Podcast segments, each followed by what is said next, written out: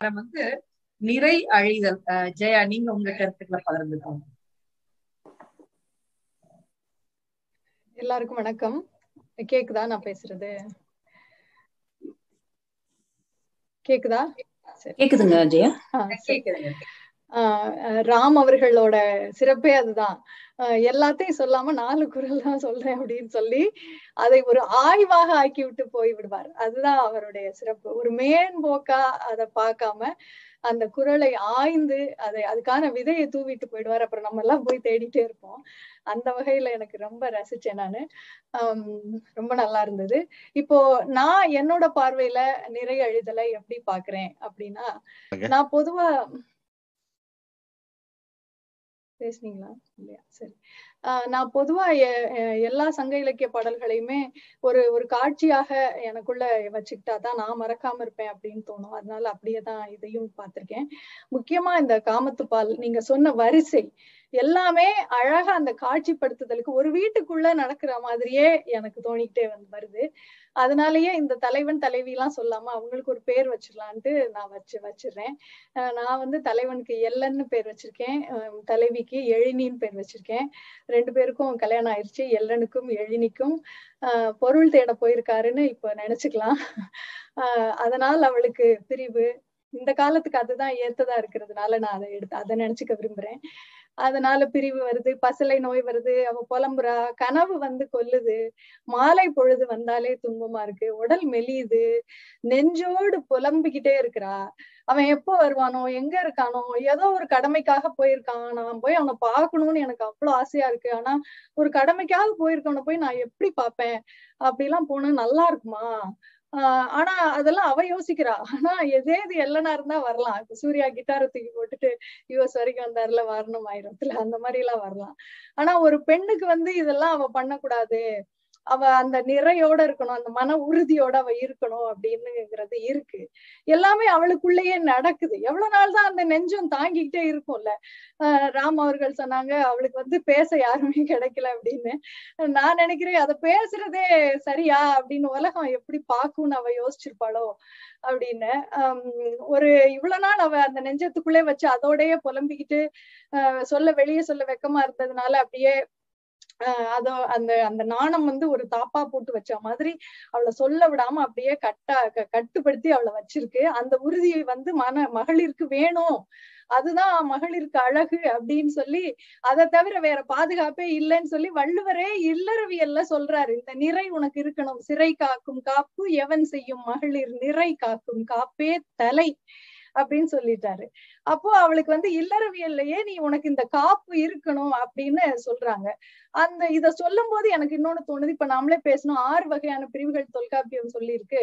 அதுல வந்து முதல்ல நீங்க சொன்னது பரத்தையின் பொருட்டு தலைவன் பிரிவது அப்படிங்கிறது. அப்போ ஒரு பெண் வந்து மன உறுதியோட நிறையோட இருக்கணும். ஆனா கல்யாணம் ஆனப்புறம் கூட பரத்தையின் பொருட்டு அவன் பிரிவதை எப்படி ஒரு ஒழுக்கமாக வச்சிருக்காங்க? இந்த இடத்துல நான் பயங்கரமா மாறுபடுறேன். என்னால ஏத்துக்கவே முடியல.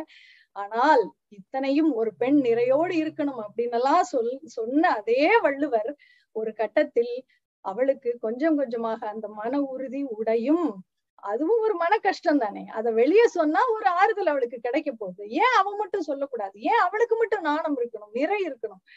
இப்படி என்னெல்லாம் இருக்கணும்னு சொன்னவரு கணவனின் பொருட்டு இருக்கும் காதலினால் அவளுக்கு நிறை அவளுக்கும் நிறை அழியும் அப்படிங்கிறத புரிஞ்சுக்கிட்டு அவளுக்காக அந்த உணர்வையும் ராம் சொன்னாங்க நுண்ணிய உணர்வுகளை அவர் அவ புரிஞ்சுக்கிட்டு இருக்காரு அவரு அப்படின்னு.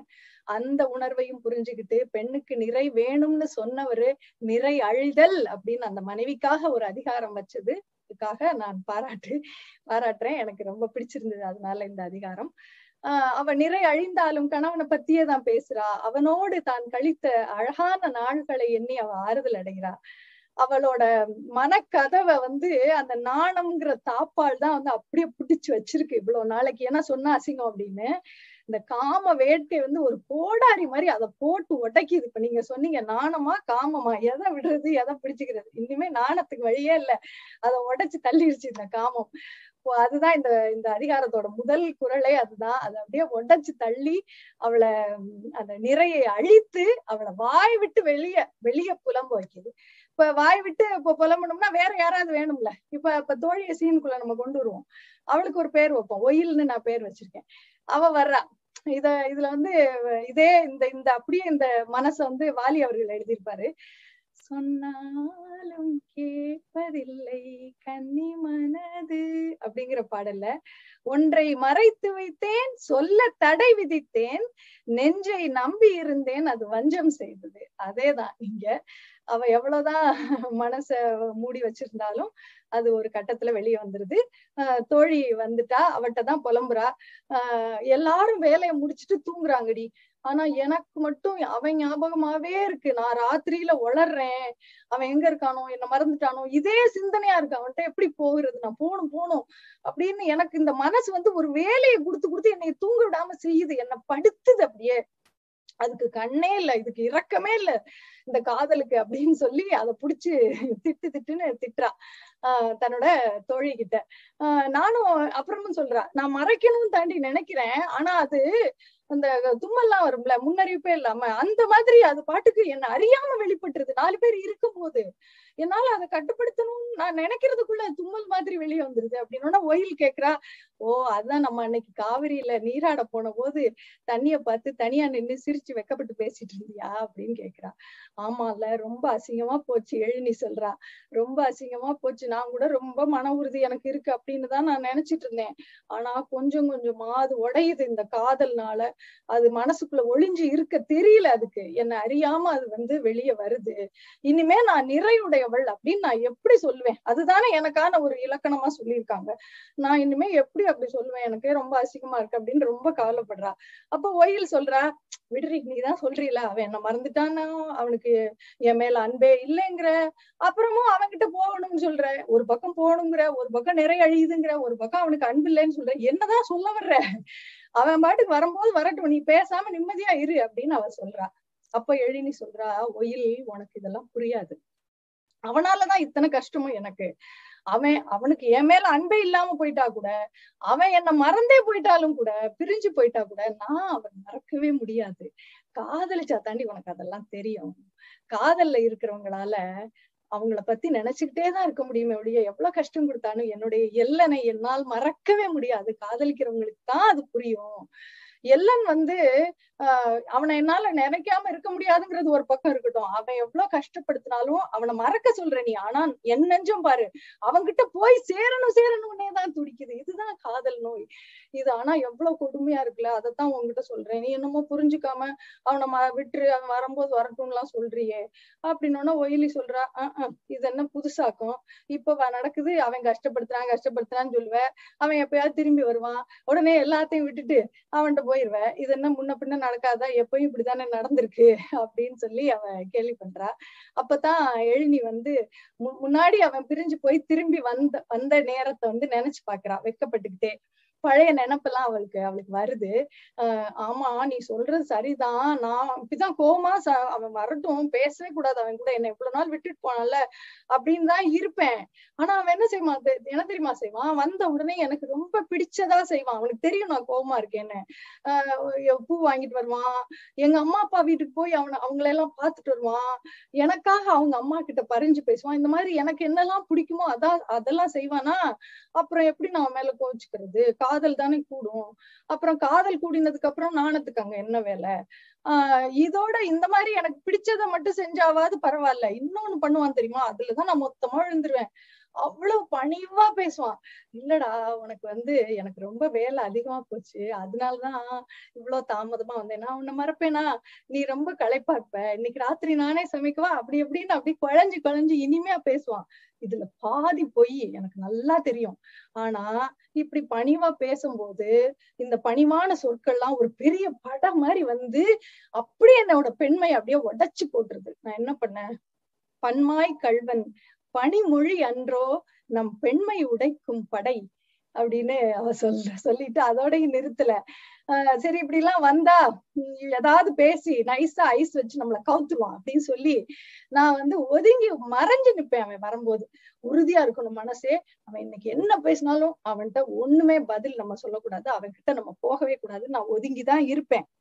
ஆனா இந்த பாழா போன மனசு என்ன தெரியுமா செய்யும்? அவன் என்ன பண்றான்? அவன் என்ன பா- பேசுறான் என்னென்ன வேலை செய்யறான் அப்படி அவனை அவன் பின்னாடியே அலையும்.